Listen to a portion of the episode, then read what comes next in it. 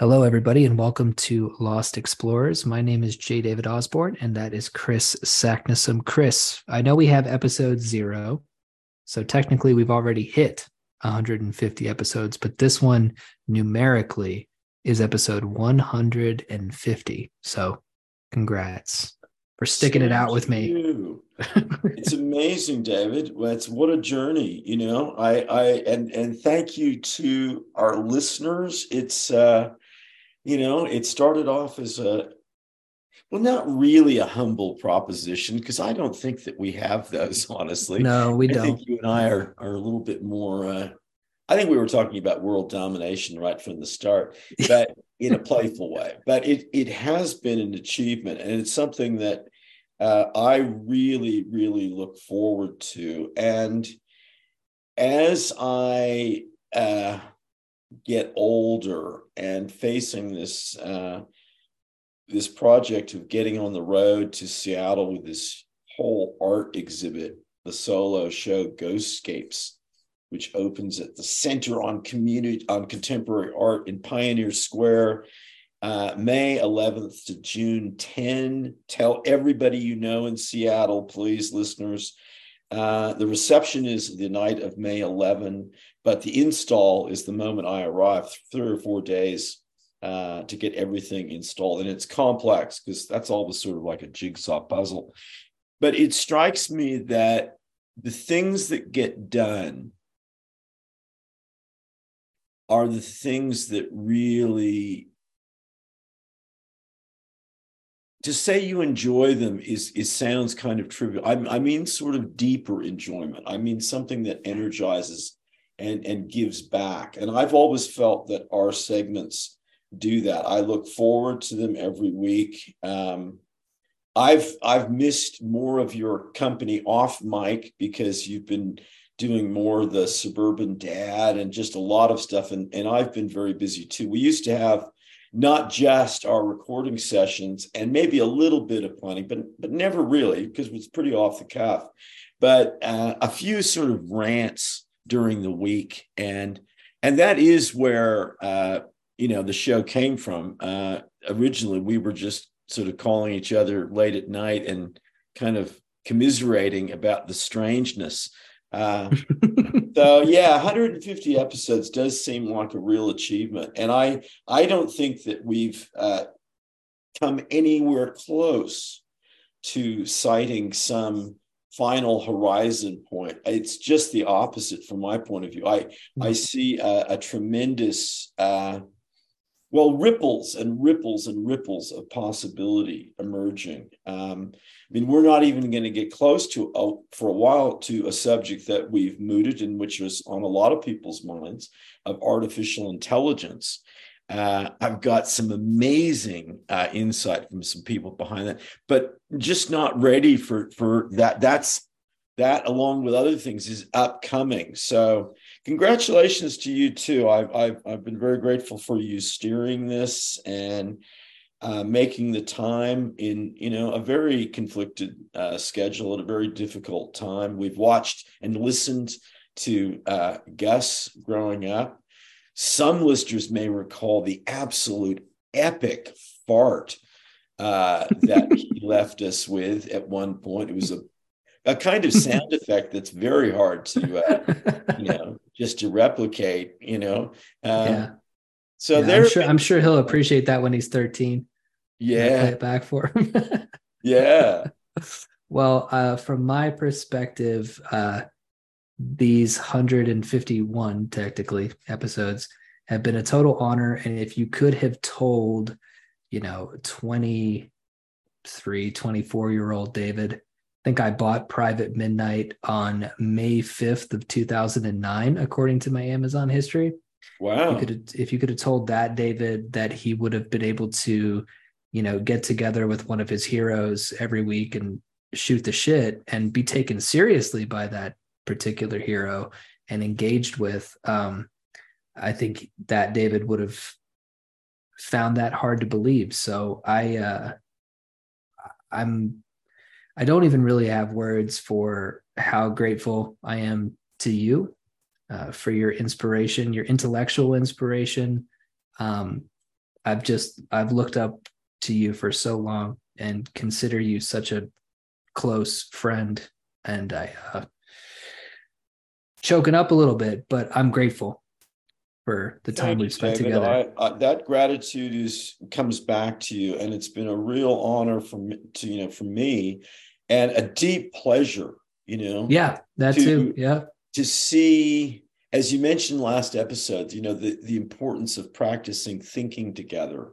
Uh, Mhm. I've I've been uplifted by your energy, and I've I think that that I am not alone in enjoying your responses to the imaginative challenges.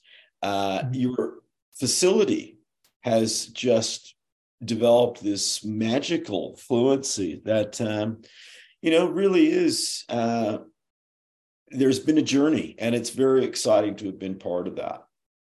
Awesome. Well, all that out the way, all the mushy stuff out the way. Yeah. Uh, we've got some stuff to talk about. So, first of all, I'm curious if you have a band for us today. Yeah, I do. And this sounds a little bit uh a little bit ominous, but I think it was time to introduce them. They're called Unknown Caller, which I think Oh. is a kind of sinister little thing that occasionally pops up on one's phone. But they are really telephone hacktivists masquerading as musicians. And their deal is tormenting and eavesdropping and tapping into the lives of celebrities and finding private conversations that they then incorporate into their music. You know, those really awkward, embarrassing moments. There was a time, you may not remember this, it's one of the few stories about the royals before, you know, Meghan and Harry that I remember, where Prince Charles was listened into by somebody doing exactly this kind of thing, uh, saying to Camilla, you know, that he wanted to be her tampon, which I think was just so kind of pathetic and, and sort of I mean, this is what Prince Charles was thinking was kind of hot, raunchy talk, and it really just sounds kind of juvenile or disgusting or both. But they're actually really quite effective in who they listen into and whose careers they go after.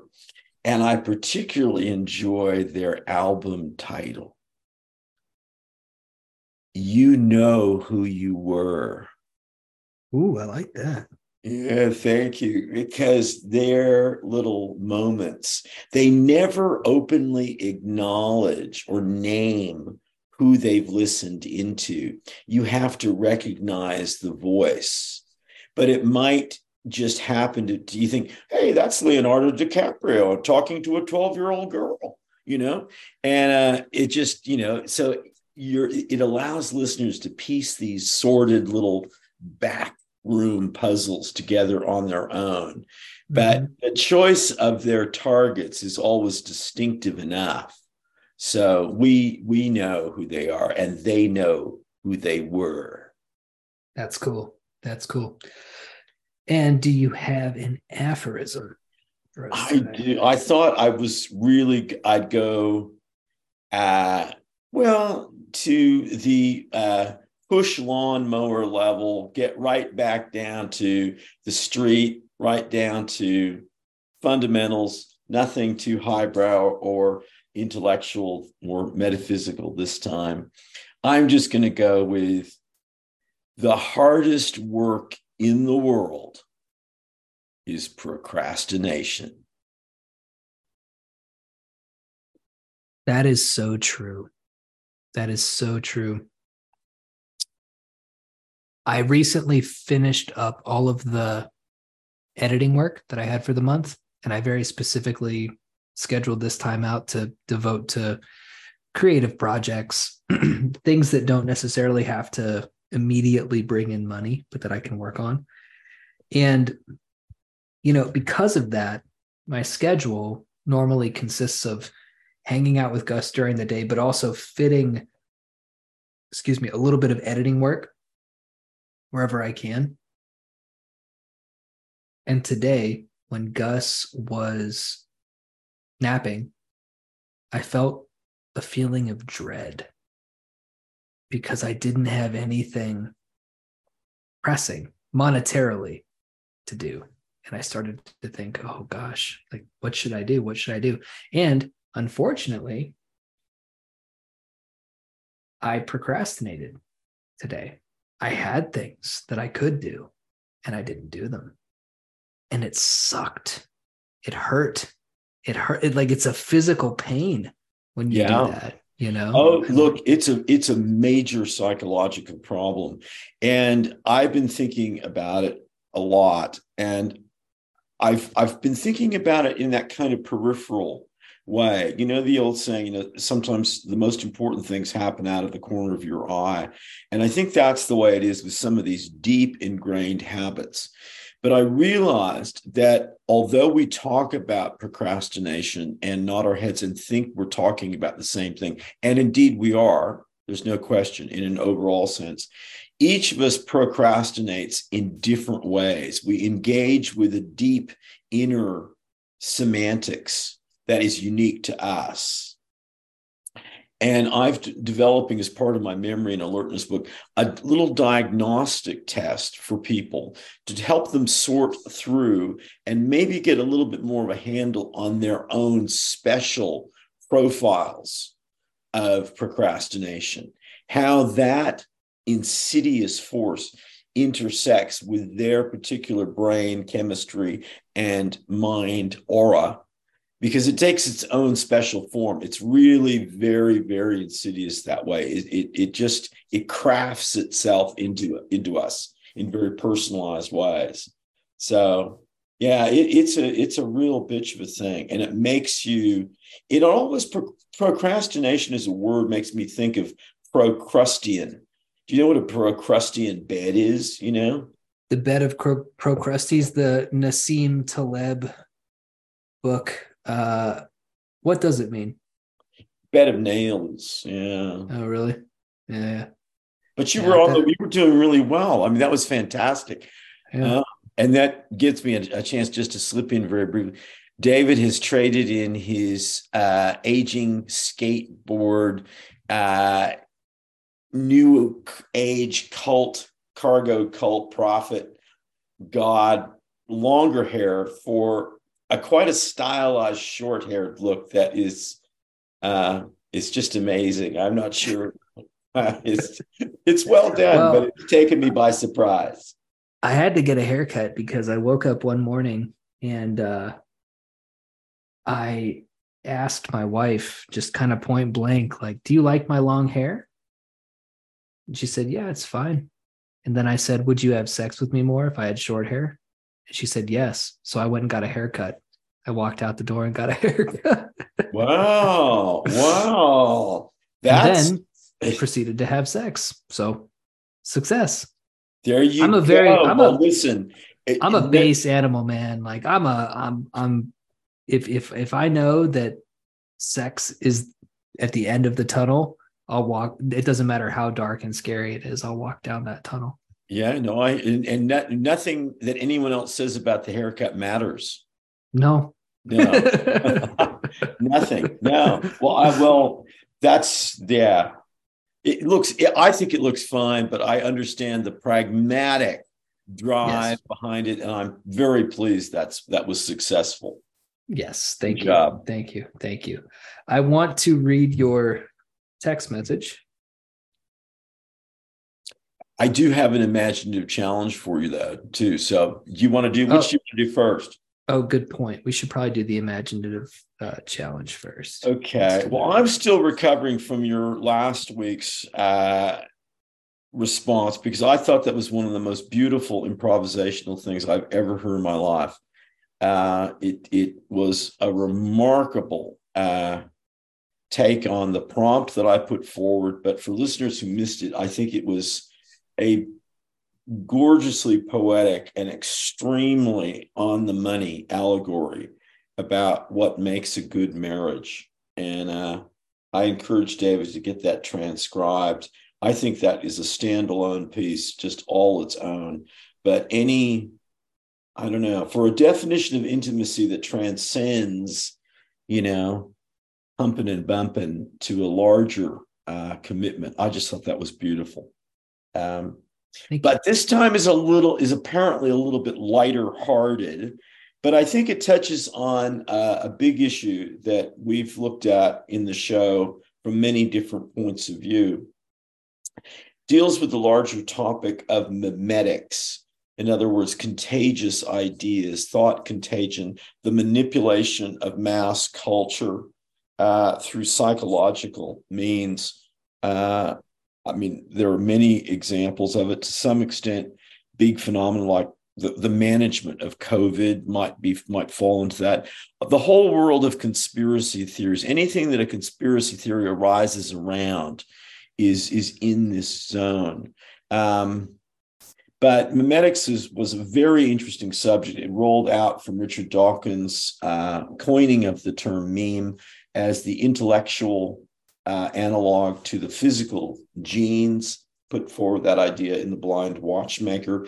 It never really got off the ground as an academic discipline although it's still talked about a lot but it's certainly a hot issue in terms of social media. What goes viral what catches on what doesn't. Uh, so I thought I'd put you in the, the position of being a creative director type of person at a large memetics agency. You can think of it as a giant multimedia conglomerate or as a clandestine secret power behind the scenes of things, however you want to envisage that. But money is not really an object for you here. It's much more the tactical decisions you make and the means that you call upon and your strategic overview of how to achieve the objective that we're looking to here for. But don't be worried about money. If you've got a good idea, you'll be able to execute that idea. I wanted to look at something very simple because also with memes, we were talking about stereotypes, tropes, cliches, all of those fit under that the larger rubric of, of what memetics looks at and whether we call them stereotypes or cliches is kind of a, a more a tonal point of view issue. Mentally conceptually they're the same. I want you to think of the idea of you fill in this sentence for me. Cops like eating ass No. Cops like eating. Oh, cops? Yes. Donuts. I thought you yeah. said top. I thought you said tops, like in a top. Bu- Sorry. that was fantastic. That was fantastic. Yes. Okay. Cops like eating donuts. Yes, they do. Supposedly, I don't think no, I don't know if how much truth there is to that. But your challenge is to repurpose that formula, to rejig it, to completely transform it. Cops no longer like donuts. They're not associated with donuts. You are destroying that conceptual association and replacing it, at least across American consciousness, which is where I think it holds sway the most. People would understand that expression in, in Australia. They would they they call them cops too uh, less so the Brits, but but in America, you are creating a new meme that associates with cops. Donuts, okay. no, you're and you're you're going to give us a little bit of an insight, maybe not all your secrets about how your giant agency, with all its subtle mm. magics and wherewithals, is going to arrange this. What what's your mechanism? The mechanisms of change as well as what you're proposing as the change. So you good with that? I am good with that and i appreciate it too because it is a um i feel like this imaginative challenge actually gives me some space to think a bit deeper about one specific thing. So I really like this one. Good, because... good. I thought it would be a good break from. I try to give you some variations, you know, always, and uh, this is different than what you know last week's and the week before. Those kind of were related. This is a whole new game. Mm-hmm. Absolutely. So your text notes for tonight. Insidious fascination. The strange sudden grammars of photography. 1839 daguerreotype metal print. William Henry Fox Talbot. Positive slash negative paper based process. Reproducible. Compare evolution of AC DC electricity. Etienne de Silhouette, late 18th century, optical illusions of Daguerre, dioramas of Paris and London, stage magic, evenings at the microscope, freak show slash peep show, family portraits as status signals. The printed image reinvented. Second Gutenberg revolution. 2D reality becomes the new reality. For the first time, technology is not just a means of seeing, but the first level of what is seen to be seen. Cartoons and silent films versus still image and a peculiar a peculiar ceremonial reconfiguring of cultural time. The split there between a means of seeing but the first level of what is seen to be seen. We have to get to that because i'm so that's the first thing that jumps out to me is is what i'm really curious about. But having given that preamble where would you like to start with these notes? Okay uh, well one one quick lead in that uh, that ties into this theme but also uh, links back to our architectural theme. I was I came across a quotation from Raymond Loewy, the amazing industrial designer, and certainly one of the major creative figures behind modernism. And it's a great quote. He said, "Never leave well enough alone." And I love that. Uh, but it occurred to me that one way of one of many possible uh, avenues into the Lost Xplorers show and the investigations that David and I have been up to since episode zero is well, Raymond Loewy stands as a good emblem of it because it occurs to me if you that that name is L O E W Y, his list of, of credentials and achievements is just remarkable, as many people might know. He worked in every possible medium. He was the designer's designer. But it occurred to me that if you removed him from history mysteriously, if he vanished and just was never in existence, the 20th century would look so vastly different than what it what it does.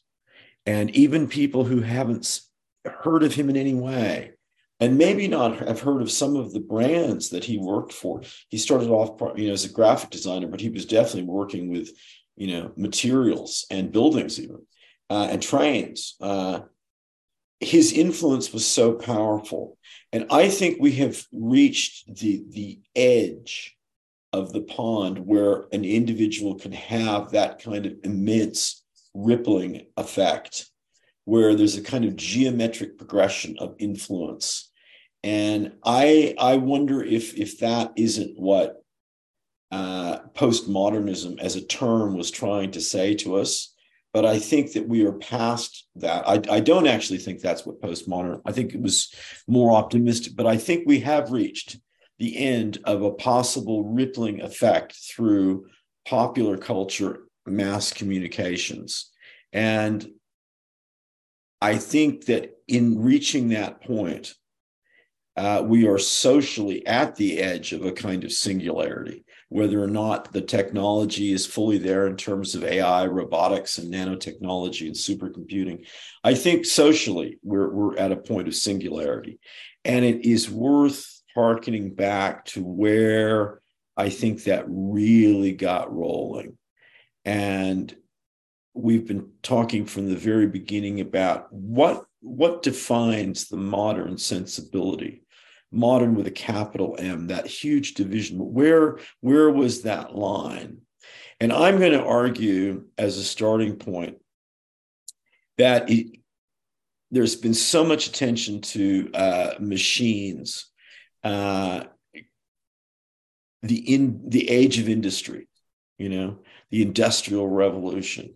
And perhaps you could look at the at certain weaving machines or the steam engine train in the transportation field. Those are all seen as emblems of modernity. You know there's a great dh lawrence moment of you know the young virile passionate man of uh, midlands england who's the you know the hero of the story and is in love with this woman and, and thinks there's a difference between men and women. And uh, is this powerful as no, as noble a savage as britain you know in the 19th century could muster. And what is he contrasted with? Well the iron horse of you know a train you know inhuman. We so we get those contrasts machines replacing the labor of men, but not offering any more humanity, always dehumanizing people first. But I think all of that is, is, is secondary. I really do. I think humans are communications oriented creatures. And I think it was a communications revolution that changed the nature of history and created the modern sensibility that laid the groundwork. And I think it's it's photography. I think that in 1839 we had a strange convergence. You notice we've, we've said also at different points in the show that when there are convergences, uh, Edison and, and Tesla on electricity, alternate current versus direct current, we've uh, we could look a little bit in a different register entirely of Darwin and Wallace. I mean, if Wallace hadn't sent innocently, being the warm hearted, wonderful uh, Terence McKenna, Walt Whitman figure that Wallace was, as opposed to the hemorrhoidal, embittered, uh, anti Christian, uh, digestive problem, Darwin. Uh, Darwin wouldn't have, have felt any need to publish. He would have just stayed grumpy you know? Mm-hmm. and he looked at wallace's beautiful uh clear writing that sort of has like you know and what darwin was when he was younger uh but he'd lost entirely. Darwin thought well the only thing i can throw in here is i really got to stick it to god. That's going to be my point of difference Right. But so when we have these convergences, they they they say something important. We've looked at schismatics, at, at, big schisms as key points. So that's a fault line breaking away. Well, there's also fault lines coming together, convergences in that sense. So in 1839, we had Daguerre come up with a amazingly insightful yet completely occult practice involving hot metal mm-hmm. and things that can really go wrong, sharp edges and burnt fingers.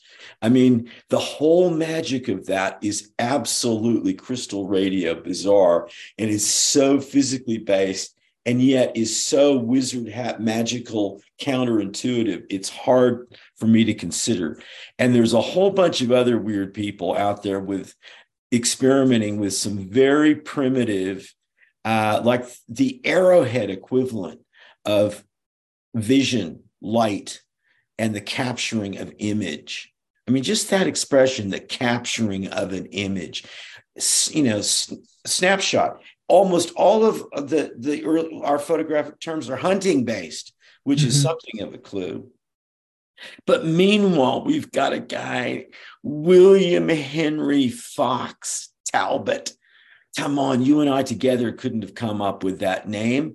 That's magic. He comes up with the core photographic reproducible process that is paper and negative based. I mean, talk about two roads diverging in the gigantic wilderness of, of cultural mind. those, and yet there's something remarkably similar about them, but completely different philosophical and tangible, mechanical, logistical differences in those techniques. But suddenly it's on, you know, and I would call this the second Gutenberg revolution. And things started happening so quickly, so quickly with the adoption of this technology. And it's like it pours out of a foundry cauldron into streams. And it not that many streams, but different ones. And it runs hotter and faster the more the cauldron empties, if that's possible. So that's what I thought I would kick off with. And that's a claim that I'm sure is not uh, original to me, but I honestly haven't been able to find it where it is pointedly asserted by someone that modernity begins with the capturing of so called real visual images because this is the difference. I mean, you look at the great, you know, D- Dutch painters, Vermeer and Van Eyck. I mean, how much more photorealistic can you get? I mean, they were right. geniuses. And they, I'm not in any way suggesting that uh, the oil paints, the materials, the canvas, that those aren't examples of technical, technological innovation because they absolutely are. Uh, it same has always been true. Bosch couldn't have done what he did without the technology behind him. The uh, frescoes, uh, you know, of say Giotto, you know, that wasn't possible without, you know, some innovations in cement. The, all of those material science is very real. But with photography, something happens that is decisively different. That's my point. So that's my starting point to, to see what you think about that. And then to pull on which of the threads or to follow which of these streams interests you the most. When it comes to photography, being this huge schism, do you find it more interesting from a technological standpoint or from an artistic standpoint? I think that's a, a, good way, a good question, because the problem is exactly separating those two. Right. I think that that prior to photography, there was a much clearer way to discuss and understand not that it sometimes it wasn't complicated, because I think sure. it, it, it always is. And I think it philosophically, inherently, aesthetically is. But I think something very mysterious happened. Uh, and we are still feeling the aftershocks of it. And for all of us, I think now uh, over the age of Gus, um, I think it's impossible to really fully mm-hmm. grasp how our minds have been reconfigured. Sure. You know? Yeah. Yeah. I want to hear more about that. That's what's most compelling to me um, because I'm often drawn towards the occult and the alchemical. And I, I have a feeling, a hunch that you're correct about this, but do you have any guesses as to what that thing is? What that shift means? Is it you know, you could go to um I'm not sure if this is uh true or not, but you often hear native peoples not wanting to be photographed because it takes their souls. Yes. Do you think that they're correct? Do you think that there's something to that? Uh big question, but well, it is. I think that's a great starting point question. And what's interesting about that is uh, and this uh, you phrased it very respectfully and i think very accurately. It sometimes gets you know laughed at or lampooned in certain ways. Uh, and going back to say our episodes on cargo cults which you know i i studied in, in more detail and lived with those people. So of course i had a deeper level of understanding about it and saw some you know some subtle well not not really all that subtle even that western journalists you know would miss entirely. So i think this notion of how indigenous people uh, respond to to photographs is a very interesting starting point because they can follow exactly what you've just said in very different ways. And that's been my experience in the two times i've come up against that very directly. And i would say uh, it applies it there's further evidence of that in terms of what Australian Indigenous people officially say about it, too. Mm-hmm. So we've got what sounds like the same quality of, of assigning to photographs a magical, occult, perhaps sacred, perhaps uh, disturbingly profane, but in a supernatural sort of way.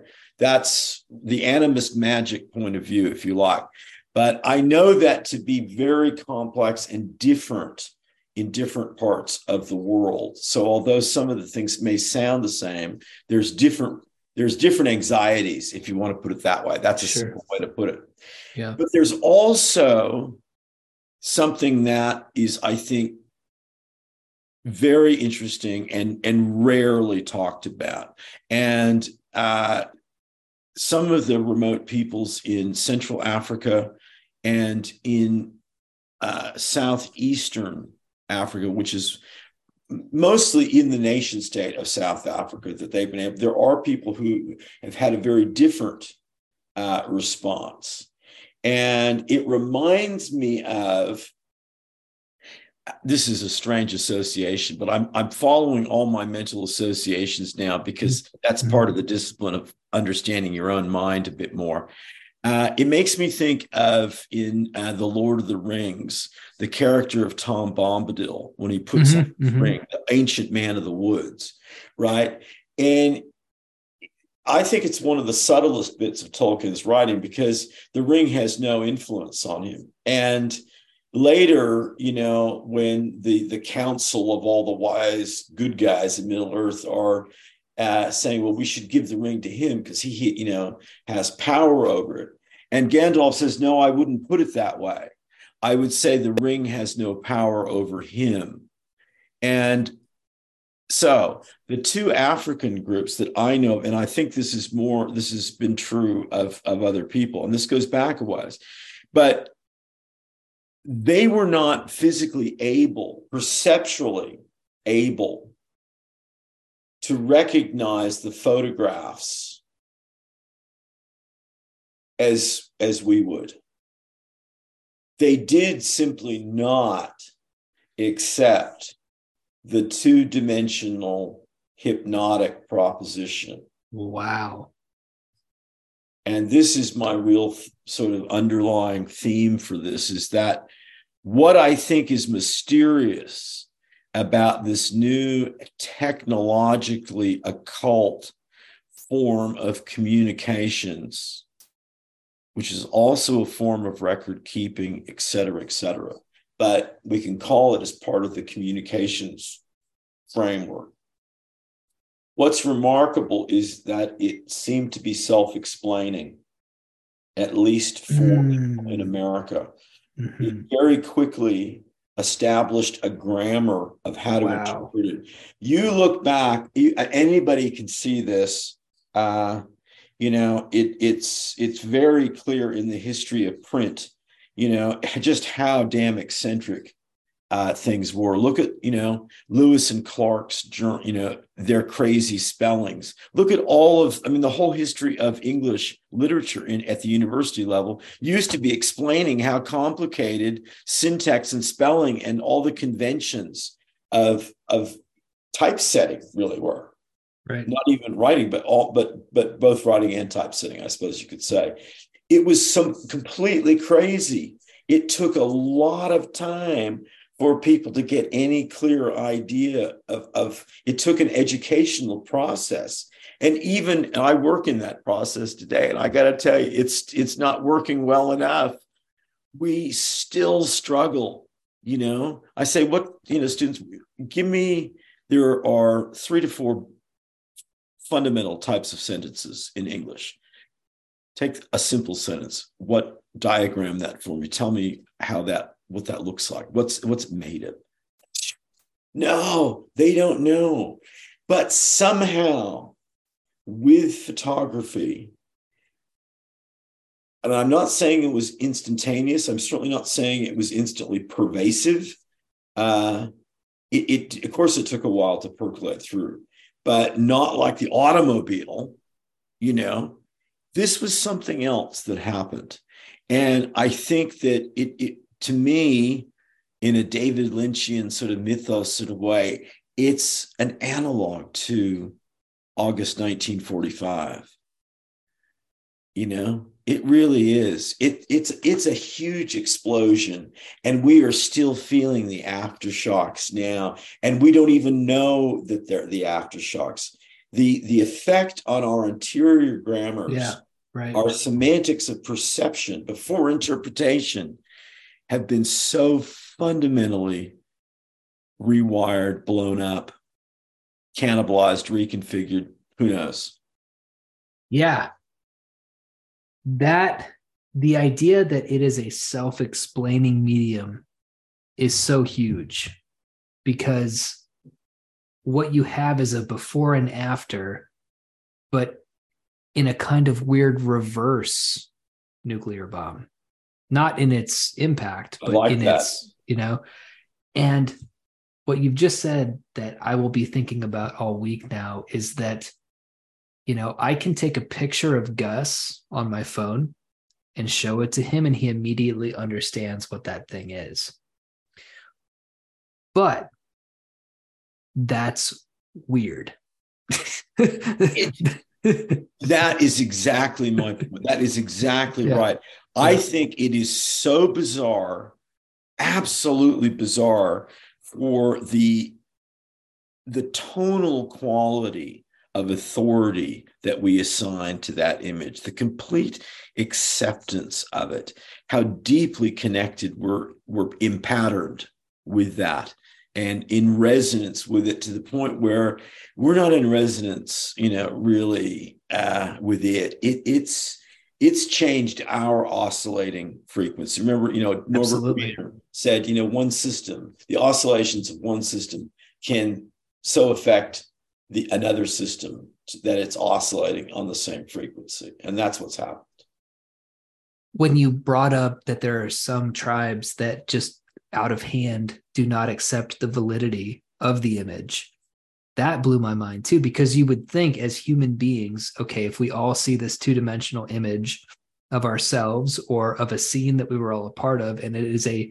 very good probably pretty close to 100% accurate representation of what happened that we would accept that that was a moment caught in time through various technologies whether that's a phone or a actual camera.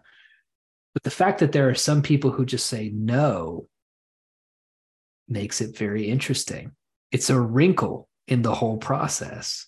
And you think wait a minute why do we accept that? Yeah, it's, a, it's a, wrinkle that we can almost peek through. You know, yeah, yeah. It, it's very uh, it's hard to find that wrinkle consistently. It seems to move in time and space, mm-hmm. not like a curtain we can just always you know find. But it's there calling to us. Is it? It is a clue to to other other perspectives and. Mm-hmm. You know, we one of our early, early points on the show and a real Lost Xplorer principle is before these last of what we're calling indigenous people everyone is of course indigenous to somewhere but we're using that term for practicality's sake. The last of these people are are are disappearing under you know the increasing pressure of so-called civilization. And we just got to learn what we can from them while they're while they're around at all because that really is a clue. It, it says so much emblematically about the larger notions of what we are considering to be and, and giving ourselves so much credit for in terms of culture and civilization. Because think about it for I mean, the moment, and this is what happened to the people who collected this, this data. They realized, whoa. So you give someone some money, one of the, you know, let's say a tribal elder some money, he goes, you know, I I don't want that. I want that shiny thing because I can, you know, that you've got. I'll take that. Oh, and those, you know, binocular, you know, uh, uh, you know, they they would make very strategic choices for food was, or booze or whatever. Yeah, but it was the the problem of, and it is one of the great problems of modernity. It's it's what I call the ball bearing problem. You know, you've got, and we've talked about this. You've got, you know, two ball bearings in your hand, beautifully made industrial simple things that can do many different things and be parts of many other machines. They look exactly the same. The goal of the process that created them was that they be the same. And yet, if you take one from your hand, you've got now one above, you have to say they're different you know and this is the ancient like the ancient greeks would have gone see we were telling you this all along. It all starts with these simple questions you know and you'll spend thousands of years and you won't get any farther than we have. And that's exactly right. The the, the modern age with its capacity for mass production and mass reproduction accelerated that symbolic fluency and addiction in humans to an unbelievable level. And just at the point as the as the addiction need high of that fluency reaches a point photography comes along and it's like fentanyl now. Fentanyl would might be another analog. Because it's think, yeah. like we're ready we're ready for real real drop just getting into it. We're ready to have our heads completely destroyed you know so the invention of photography was the invention of AI. That's, basically. That's where I see us sort of heading, you know, pretty in the near future. Mm-hmm. I think we needed to, to look back at what laid the groundwork. And I think it lays the groundwork in totally reconfiguring our sense of mind, brain, all of those major binaries that define Western culture, which we're all party to, even if people have never heard of them.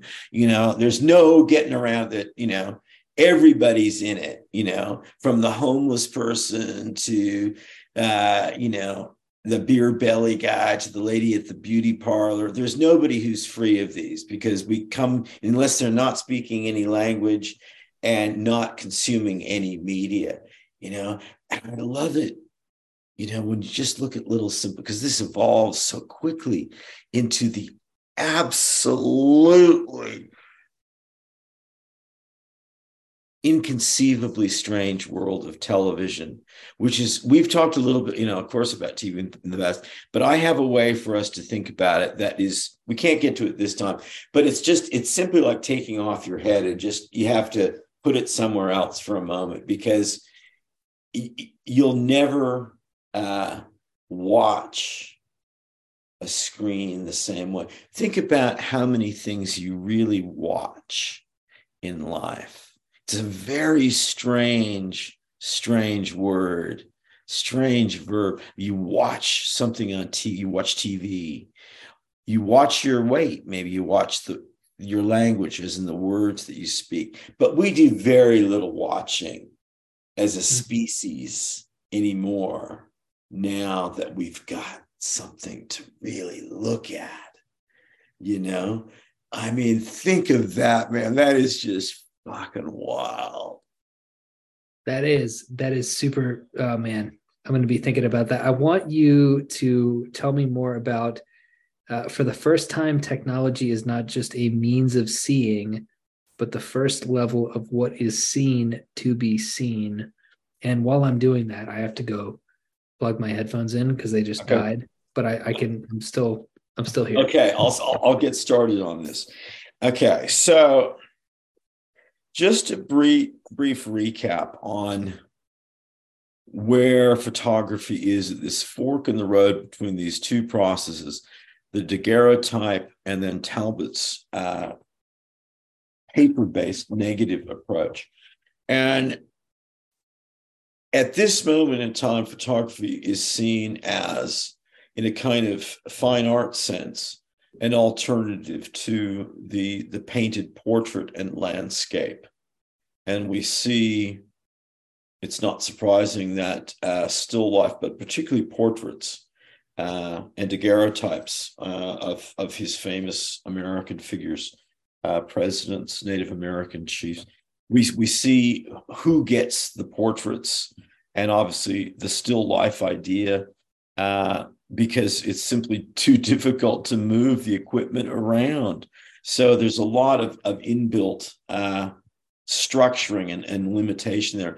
But the other side is the whole world of stage magic, thaumaturgy, which miracle making, which we talked about in our episode on, on theme parks, but it's it's a fabulous, rich history going back to the ancient Greeks, to the ancient Chinese.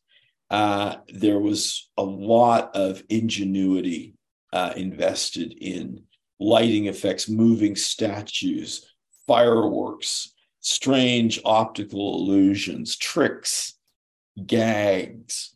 And so there is this sense of, of photography bringing some of the more stately uh, techniques and sensibilities of painting, but on the other side, bringing pure carnival, you know, bringing some really radical, strange stuff. And that's what the the the first photographs when they start when it starts to percolate into those houses that families that had a degree of, of education maybe but maybe not but certainly some intelligence and curiosity these were the descendants of people who you know a century or two before were spending evenings at the microscope you mm-hmm. know and mm-hmm. there were families that played the piano and played music together. That was a very common thing. The novels were long because people would read them aloud. You know, there was a different level of what was, and I think that we grossly misrepresent that whole uh, phase of the 19th century and the, the, the end of the 18th, but certainly the, the thick of of the 19th century because I don't think we can really understand the family dynamics of those times. I think it's just socially outside our world.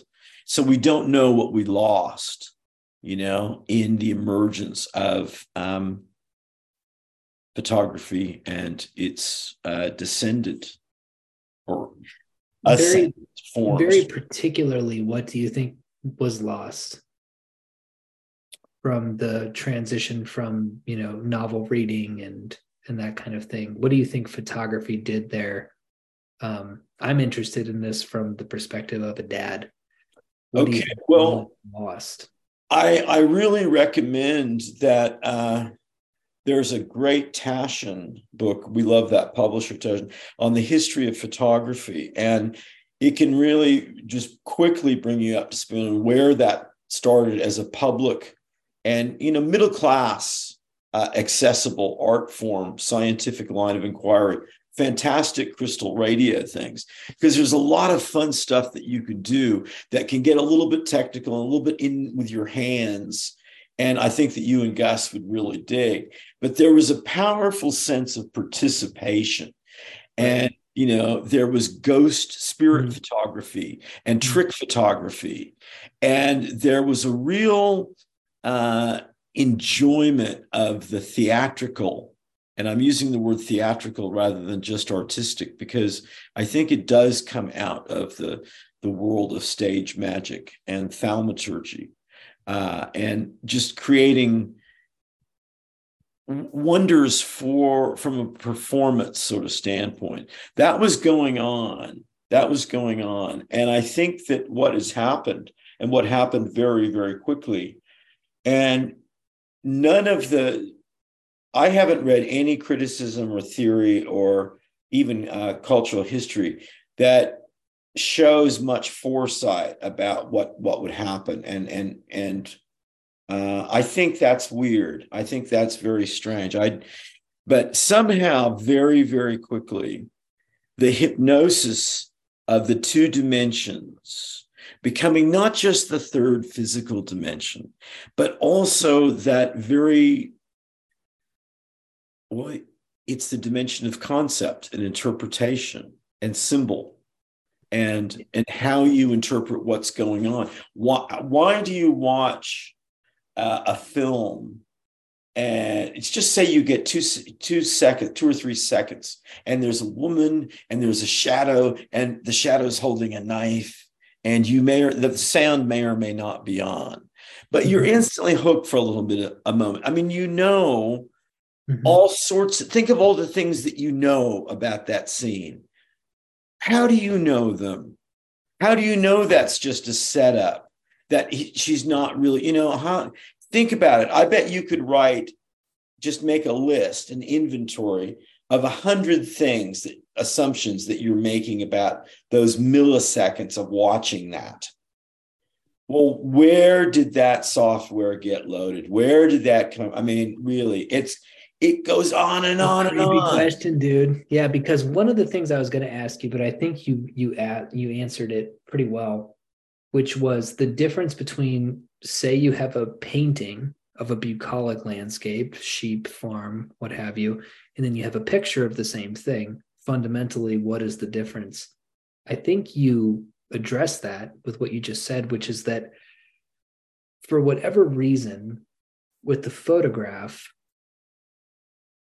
there's a sense of of an operating system at work that creates associations that may not arise when you look at a painting of the exact same landscape. If you look at that landscape, you're looking at it through an interpretive, artistic, physical uh, uh, filter that the artist has put onto that thing. But the photograph, paradoxically, through its objective capturing of that scene, in fact, sets off all kinds of subjective up like subject subjective uh, uh, notions. Do you see where I'm going with that? Oh yes, that yes, I do, and I, I think I can. Uh, I think there's a visual diagram diagrammatic way to that would ver- be very helpful. If you take a point as the viewer, draw a line to say that landscape, down to a painting of that landscape, you get a weird triangular yeah. relationship. Right. Whereas very, very early in the piece, the photograph going back to, I mean, if, if you've ever really seen a daguerreotype, you know, and held it in your hand, like as Mm-hmm. It's so remarkably stylized. It's like German expressionist set design in a movie. You think, well, you know, like the in cabinet of Dr. Uh, Caligari. I mean, it's so over the top. You think, oh, but that was instantly accepted as realism. Think about the notion of realism. We don't even shake our heads at that word anymore. Yeah. But what an odd idea it is. Can I can I interject really quickly with so as a you know 21st century update to what you're talking about Rios and I were watching a show called The Last of Us which is a zombie story about a mushroom that takes over people's brains and makes them eat each other. And there's a scene where two characters are walking through a post apocalyptic landscape, and some giraffes have broken out of a zoo. And the scene features the characters kind of, uh, you know, it's it's a beautiful scene. You know, there's this um, kind of crumbling skyline behind them, and they're, you know, the, a giraffe is eating some oats or whatever out of their hands. And I turned to Rios and I said, That is the worst CGI I have ever seen in my life. Those giraffes look like shit. Those were real giraffes. I was waiting for it. Yeah. Those were actual giraffes in that scene. I thought they were CGI. I think you've raised a really, really important point, and that's going to resonate for for a few episodes because this is we're we're not leaving this topic alone very quickly because it is so rich and so deep. And it's happening on so many different levels of of perception in that raw mechanistic visual sense you know precognition pre-interpret as if you know but that happens so fast. I mean you wonder if that's really worth even talking about you know? Uh but it is there is so much going on so quickly with this But it, what's odd is that you know the famous you know little Jean Magritte. Uh, this is not a pipe uh, painting. You know, a little sort of ironic comment from uh, a kind of an. I, I like his his paintings. Sort of a nice surrealist, but nothing. A little bit too much. Uh, a little bit too concept, I think. A little bit. Oh, that's a bit too much, isn't it? Bit more. Bit sort of. He's a gag, a gagster, really. But the, the you know, this is not a pipe is a really great, simple concept for students to understand representation, you know, and the subject object problem, and to what extent is is the image itself or is that an image of something that's the prepositional distance that i'm obsessed with now for the i am too you've gotten me obsessed with it because i think in many cases especially in the mundane day-to-day iphone photo it completely bypasses that prepositional distance and it just is. Yes.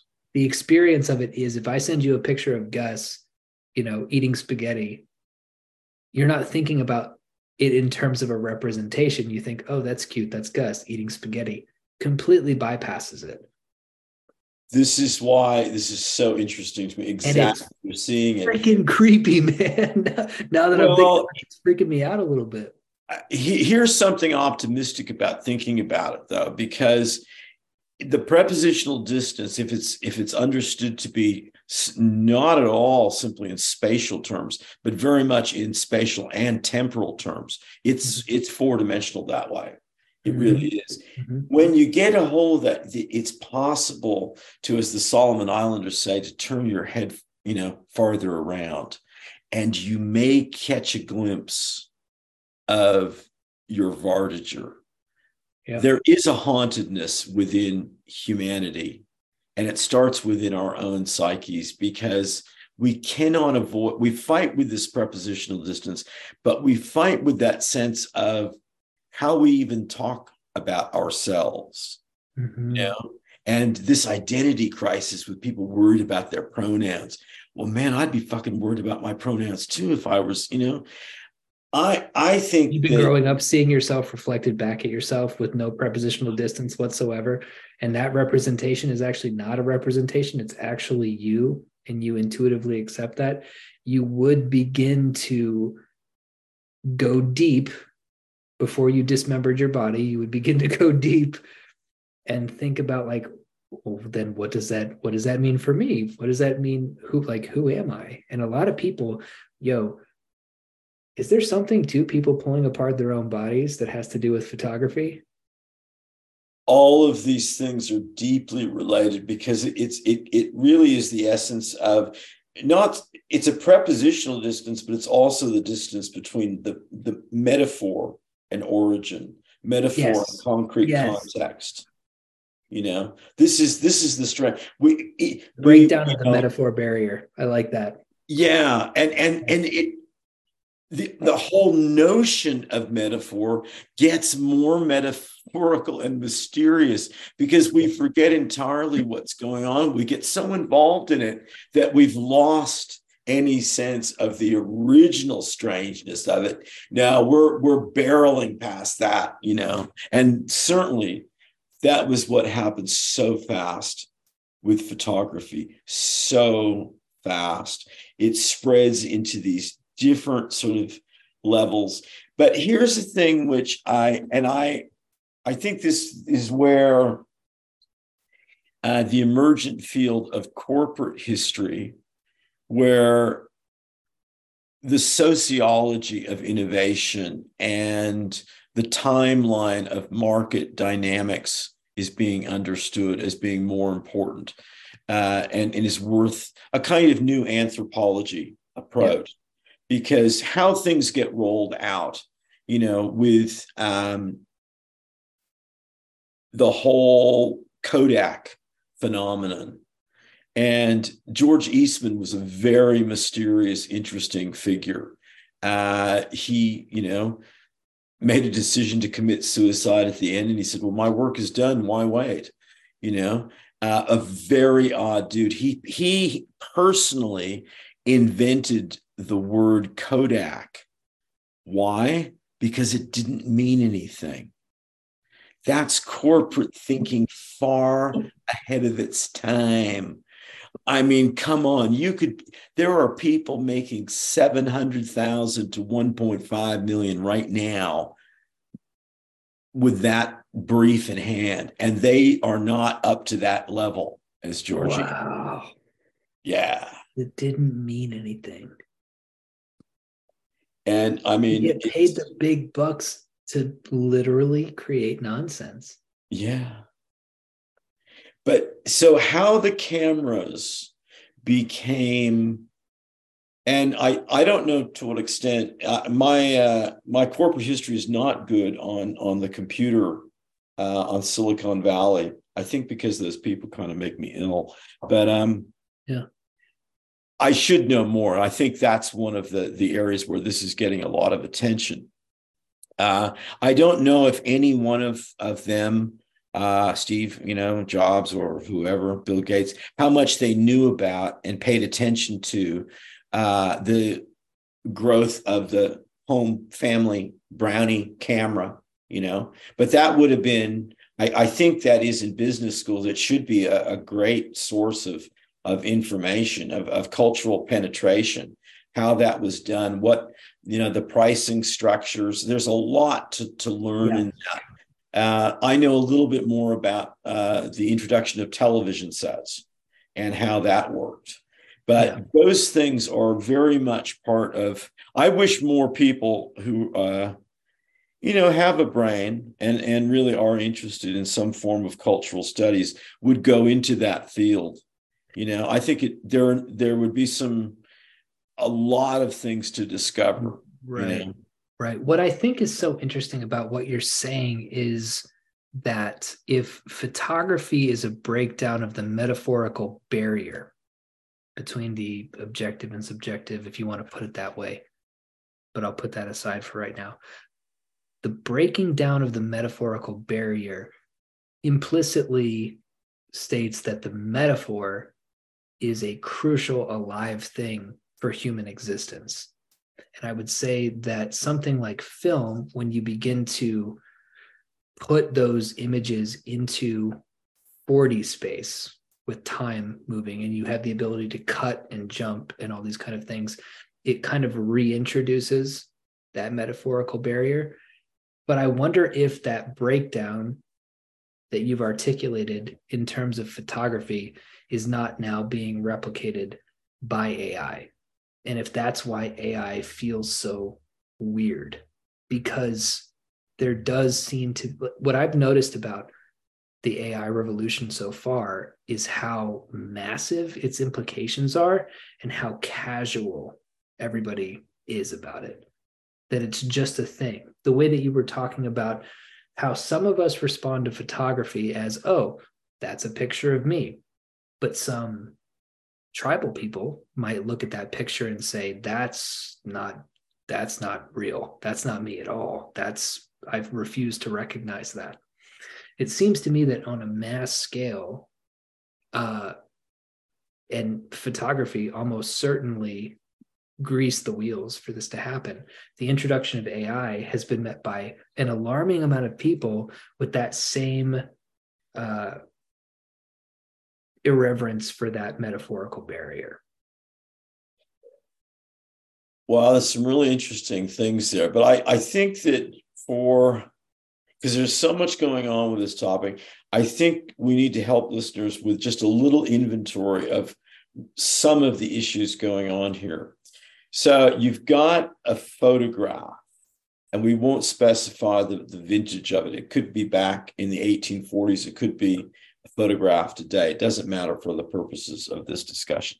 You could show that to this um, fantasy indigenous person that we've got, this emblematic outside civilization yeah. technology uh, perspective.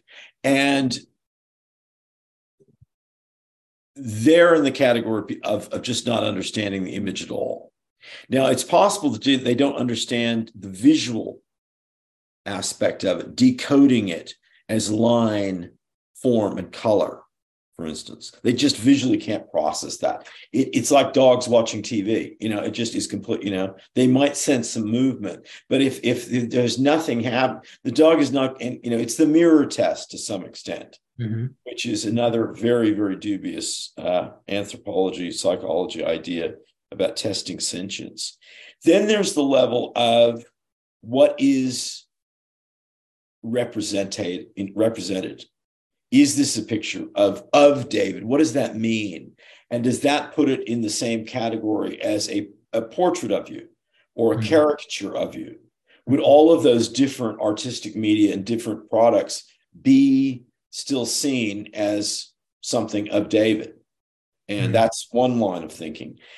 But the weird thing that happened and this is you know the the distinction between the map versus the terrain for many people very quickly, the photograph was David. It becomes almost transparent. Instead of that triangular diagram we had with a painting of you, we've mm-hmm. now got a picture of you that seems to be like an open, like a window. Mm-hmm. And the, the distance between it and you is very becomes mysterious very very quickly in cultural history. Now if you ask someone well no that's not that's not david really. He's over there. This is a, a picture of him. And people go oh, yeah yeah yeah i know that. But in terms of the psychological reaction and response they actually have to be engaged with that to really recognize it again it mm-hmm. slips by it slips by us all we're all vulnerable to this because we're processing so much data. I mean, do you remember? Well, it it certainly has been going on your whole life, but suddenly there were all these people talking about the amount of visual information you're exposed to is a hundred times what people in the past were. Wait a minute, think about that for a moment. How can that possibly be? You're, it's not the amount; it's the variety. Well, but how are we de- how are we determining the difference there? We're we're we're allowing some discrete framing and therefore cumulative power to certain kinds of visual images, but presumably we're seeing and getting as much visual total inf- information if our eyes are open. It's a very weird thing how suddenly people go, well, that's a lot more visual, you know? It's like, what? Is it, a, I, is it a measure of this of the amount of semantic depth of the visual information that you're getting? For example, well, that is, I think, the the term that we we uh, it, it's very helpful to use semantic depth, depth of field in a conceptual way, right. and how then that works because it's obviously, uh, and this is a fun exercise that, that can be undertaken with some good students because it's something that happens to all of us all the time. So, although it's hard to articulate, we can pull out some key moments and some key analogies and use the metaphor process in a in a positive and proactive way to try mm-hmm. to understand how that works because i would suggest that uh, the the history of of development of that semantic depth interpretation is really what's gone on in the last uh, 100 years the last century that's really what what is is the core of it. it because if you looked at that open-mindedly about the implications of what it's led to so many other changes. It's rippling through us second to second because it really is the it is the dominant paradigm for how we function uh, at least on the social level. To what extent that is the private, secret, interior, psychological level, mm-hmm. I would suggest it's huge there too, and and really difficult to get uh, any kind of perspective, let alone control of. But we have to we absolutely have to do this because when we do move forward into uh, the AI discussion. And I like, I mean, what, what we're putting forward is, I think, a reasonable argument that the, the groundwork for artificial intelligence actually um, takes form, takes shape with the emergence of photography. I think that's an interesting claim that that I haven't really heard of. I think it steps away from other uh, forms of technology. It obviously is very uh, much uh, emblematic of technical innovation, but that's an interesting way to set the stage for the AI discussion. But I think that um, another thing to talk about in relationship uh, some sort of oscillation with photography and visual uh, recording is audio recording as well. Because I don't think that we can possibly understand what's happening to us right now unless we develop some imaginative capacity to step into the mindsets outside photography and audio recordings and all that they represent.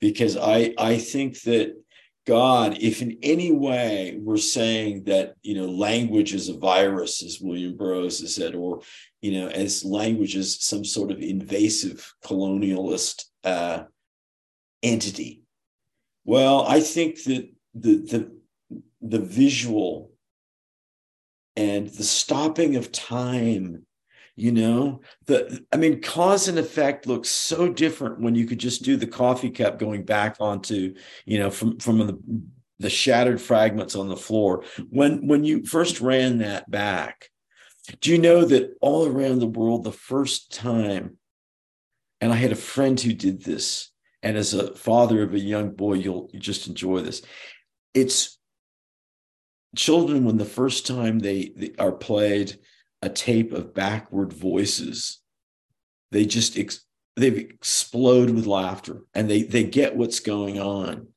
And somehow this this is i think the deep power of photography I, I think it holds true of, of, of audio recording too, but we'll wait till another episode for that.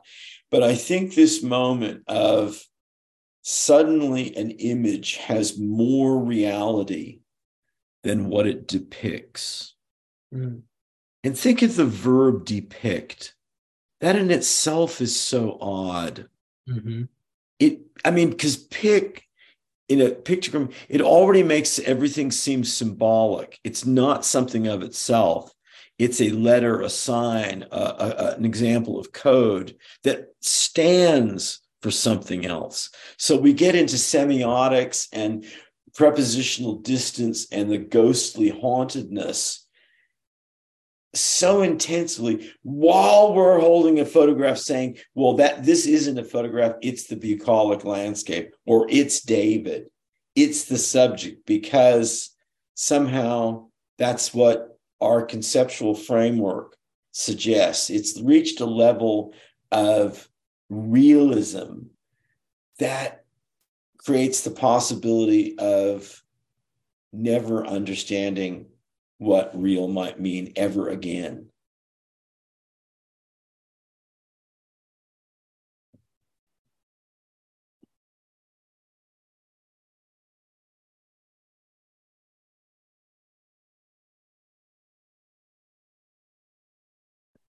Have you dropped out? Are you there? No, I'm here. Yeah. Sorry. I dropped out for just a second. I was trying to get it back to it, and then I had a weird glitch that didn't let it work. Um, I think that's a perfect place to wrap up the main body of this.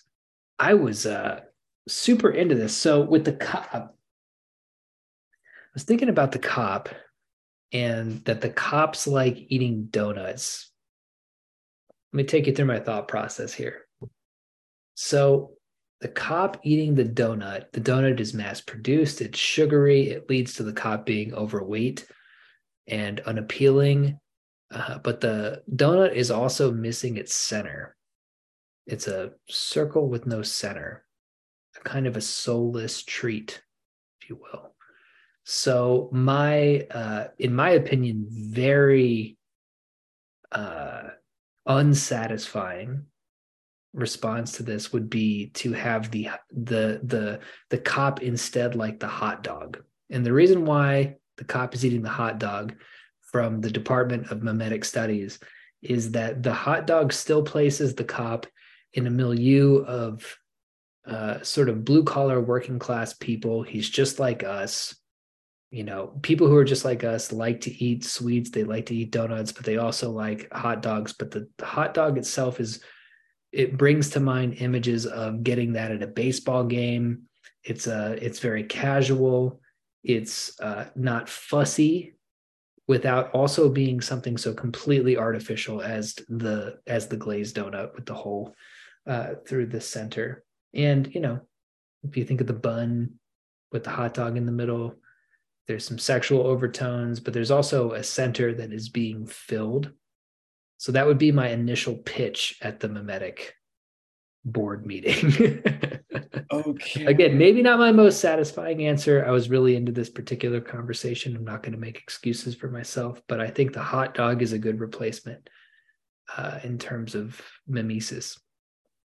Okay, look, you know, I think this is um, this is why the variety in the imaginative challenges are so important because we get to see David taking all sorts of different dancerly athlete shapes and forms. I like the fact that your sort of initial instinct is that, that was kind of a quiet response relative to some of your pyrotechnics. And that could be true, but I want to suggest here that this is the mark of a truly subtle mind, as Sherlock Holmes would say, because I think there are some uh, flashy thinking people in the advertising entertainment field who would really try to dream up the big concept and have something that was real uh, color and light and splash and mook. But I think if you had like the really shrewd naval intelligence psyops type of perspective, which I'd like to think I represent. Um, I think that was a very, very shrewd response. For starters, you're not trying to invent something entirely new. You know, it's mm-hmm. not like some new kind of food treat that you have to launch and create a profile for itself and then connect to cops. And there's nothing exactly exotic. And there are hot dogs are available and they're you can carry them in your hand and eat them. They do have the blue collar thing. Of course, the sex uh, suggestion maybe is always good. It ties in with just it's just very, very simple to make that fit. And that's why I think it's such a great response to this because all the cleverness and you know color and motion in the world doesn't make for effective communication and that was the challenge here something that's going to get out and pervade society very quickly and replace something that was pretty ingrained and automatic you know, fill in the blank level mm-hmm. need. Mm-hmm. So I think that was an exceptional response. Uh, and it really it speaks to a deep principle of psyops. I mean, I'm looking at my special forces uh, tactical training manual right now, and it would it will it says this at multiple points, and it is the underlying principle. And if all of that isn't good enough, Robert Anton Wilson and L. Ron Hubbard were certainly behind this idea. And I don't know how what better qualifications for manipulating people you can get than L. Ron Hubbard. Small changes. Right. Do not attack right. giant belief systems. That will just a- anger the water buffalo. No, no, no. A blossom yeah. for the bull. A blossom for the bull, as the old saying goes. I appreciate that, and I I read an article this week about uh, delis in New York City that have been producing pre-filled donuts. So a donut, the interior of which is injected with cream cheese, because there are very specific taxes in New York about how a particular item is taxed based on it being sliced. So they invented this way to inject cream cheese into it. And so I was thinking, oh, what if it was a pre filled donut? There could be a metaphor there. But then I thought, no, the average person, if your goal was to actually change the way your average guy or girl on the street saw cops, if you took that Simpsons image, you know, the cop from The Simpsons yeah. always got a donut. It's one of my favorite characters. Wiggum, Chief Wiggum. Yeah. If you if you gave him a hot dog instead, it would be different. It would be different. You'd have. I look, I think on so many levels. That's why I I really love that response. It it didn't need to to be flashy. It needed to be deeply insightful, and I think it is and it's workable. And I can see it being the kind of thing that just that change in the picture, so to speak, would change everything. One little thing, you know, mm-hmm. and it mm-hmm. suddenly would start rippling out into other sort of uh, perceptual implications. But it made me uh, think of a, a, a joke I hadn't thought of in a long time, so I have to share it. Uh, I'm sure people have heard of this, but uh, a new kid starts working uh, at this greasy spoon diner and is kind of getting introduced around. And there's this huge, just disgusting cook who's sweaty and hairy and blubbery and foul. And he's making hamburgers by smushing the raw meat between his arm and his body and smashing it into a patty. And the new kid is looking at this and is just getting nauseated because there's just no way the cook has had a shower in years. And he's looking really sick. And then the guy who's showing him around, who's one of the who's the fry cook, says, if you think that's bad, you should see the way he makes the donuts. there, you there you go. I should have seen that coming, but I yeah. didn't. That's hilarious. Sir, do you have a tool and a tip for us? I today? do. I do. Look, I, I'm going to roll out a tool because the tools are always more depth of field, a little more complexity, tips more practical. I'm going to roll out a tool that I think is a new hallucinogenic nutrient that is immensely powerful if people actually follow through on it like it's it's an exercise technique and like any form of exercise, it's easy to say, but if you do it, if you do it with any kind of devotion, you will have amazing results. I guarantee it. I guarantee it. Conceptually, it is a kind of diary.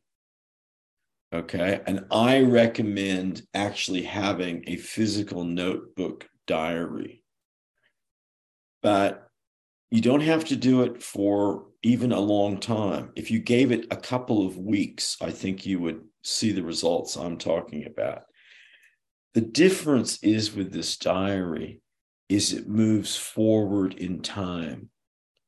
So I want you to think of a week forward. So tonight for instance you would you have to really put in do a really good diary entry they don't have to be the same length every time but the more specific you get the more specific you get the more amazing the results you will find. What I'm asking you to do is project yourself forward a week in time, and you are writing the record of that day, just as you could do it for today. Mundane, mundane details, very, very important. Get specific. And you can only read that entry in the week to come. So you work on a day to day basis, but one week out. If you do two weeks of that, I think you will see something remarkable. And you will end up uh, spending some serious time wondering how to put that really into not just words, but into action in your life, because it is something powerful is happening. And I'm only just now working out uh, where I think that's going, but it is amazing. Yeah, that's.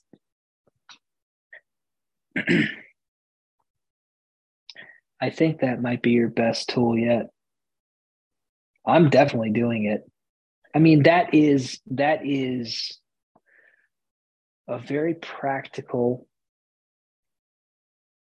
expansion of what sigil magic even is. Yeah. I mean, that's I knew you'd see that. Yeah. Yeah. It, yeah. I mean, it's that.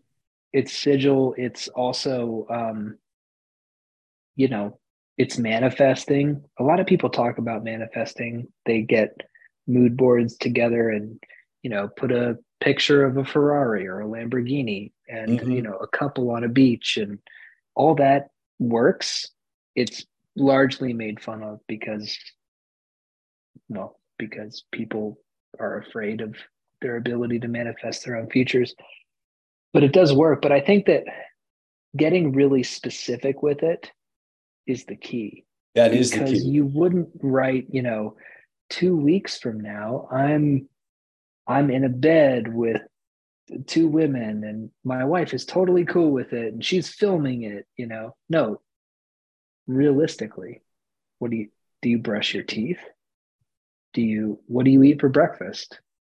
What do you do when you go outside with your son?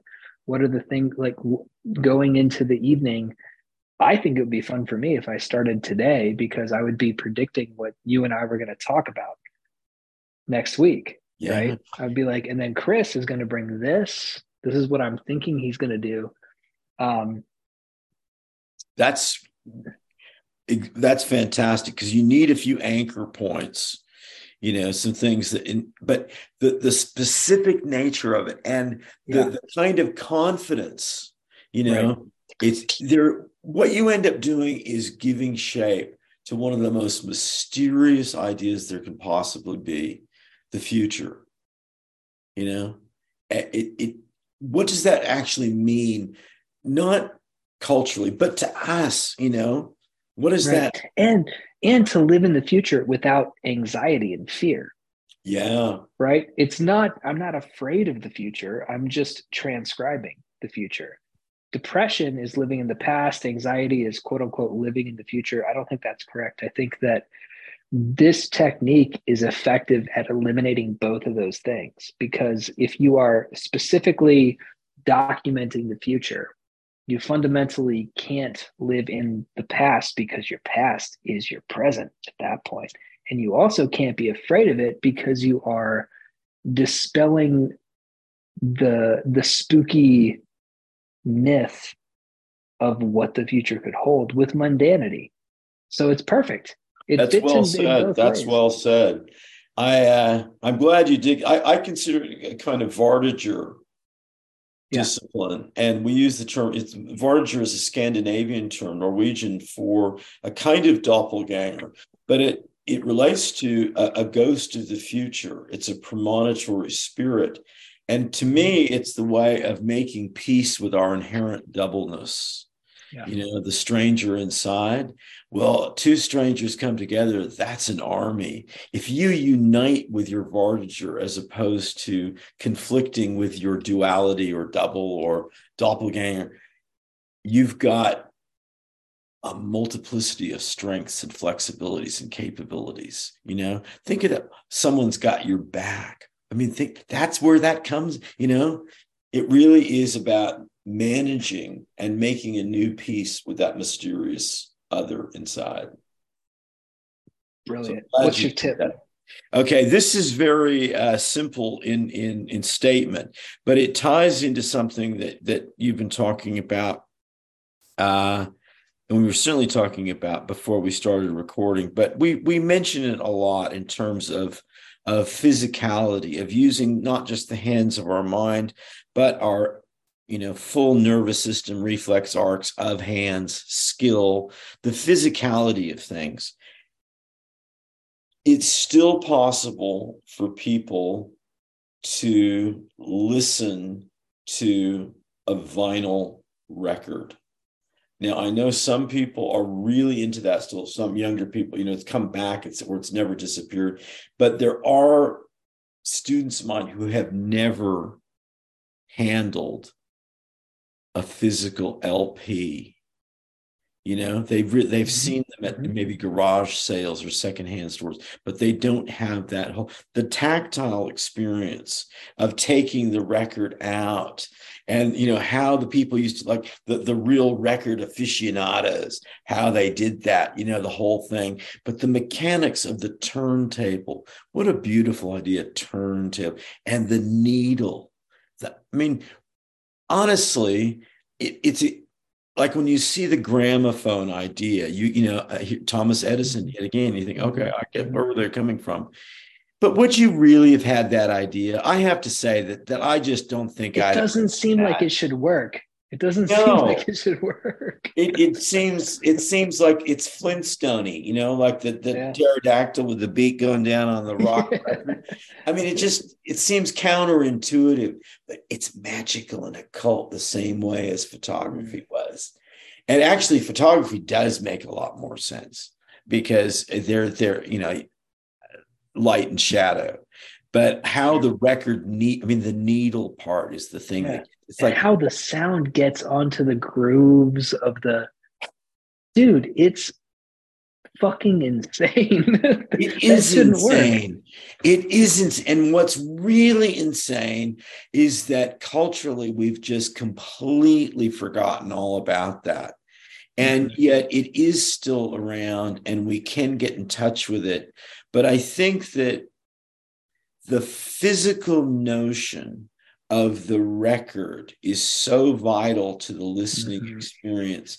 I know many people, and not just younger people, who now they're so used to not just the commodification of sound as music, but they really don't think that anything is made.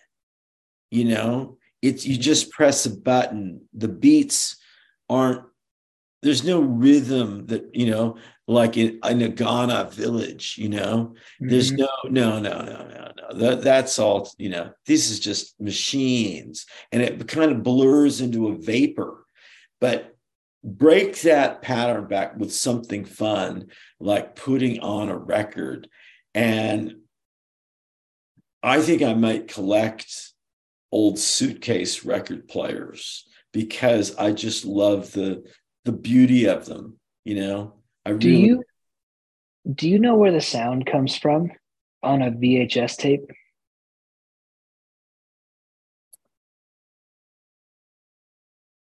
No not really in any physical sort of way that i'm really comfortable to uh i should but i really don't know that actually. Not in a neither way that do i.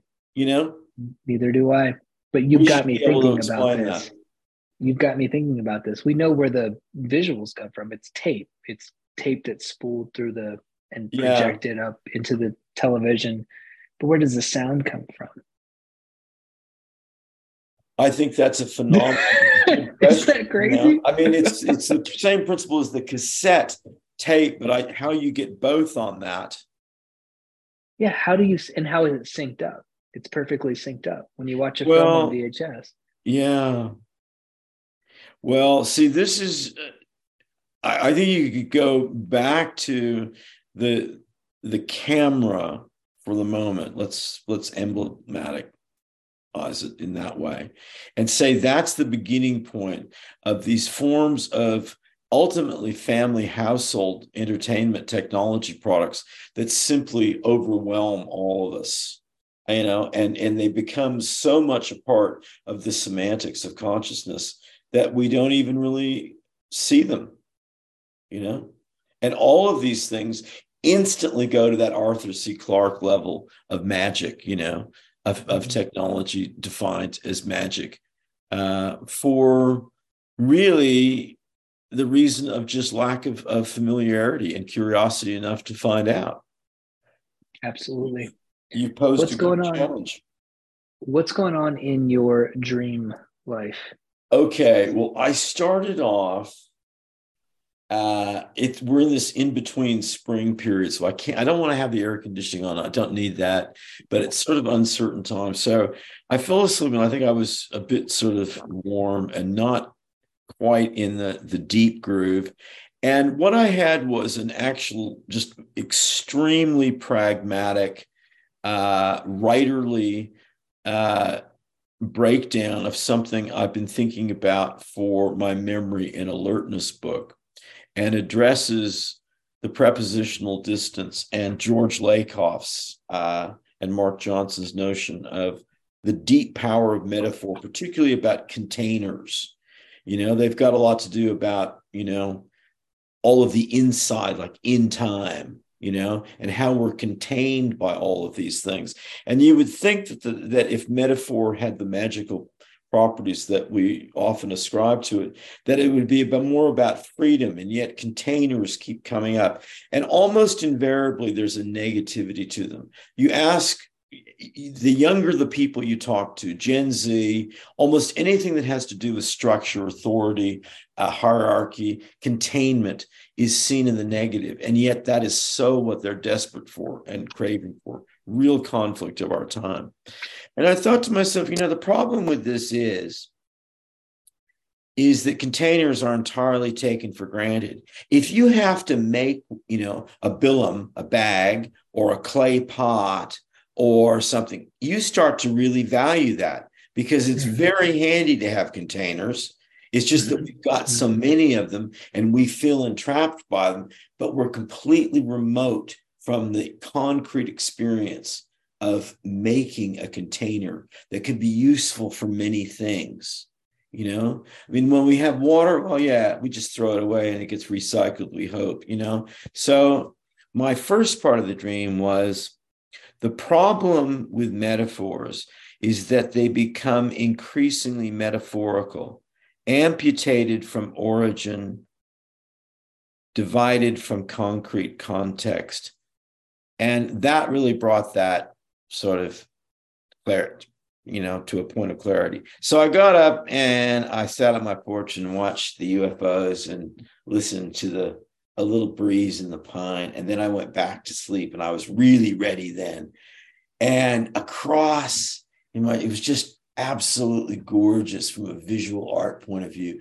Imagine like a 60 or 70 foot ceiling, and it's just projected are these holograms that appear so real of these just voluptuous female nudes, real, real photographs, images, holograms of women, but also abstracts, just this constantly flowing river sea of all of the forms of imagery and depiction of the naked female form, shape, spirit, just and, and then really gradually like like a kind of musical shift all of these body shapes become both real, real, and imaginary musical instrument shapes.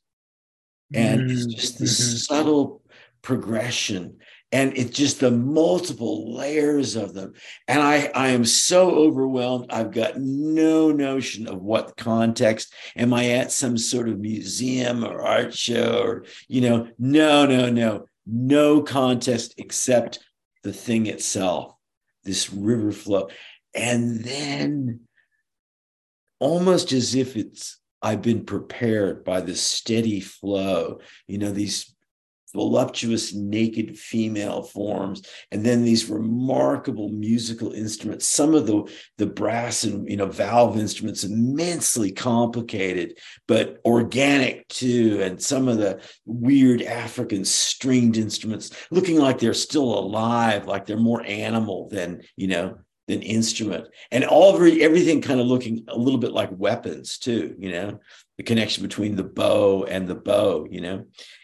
But everything starts to flow into creatures like and there's this like amazing fossil record that flow like these giant horseshoe crabs and armored you know fish you know? Hideous things from like the amazon but like 2 million years ago and on and on and on and all of this just goes through.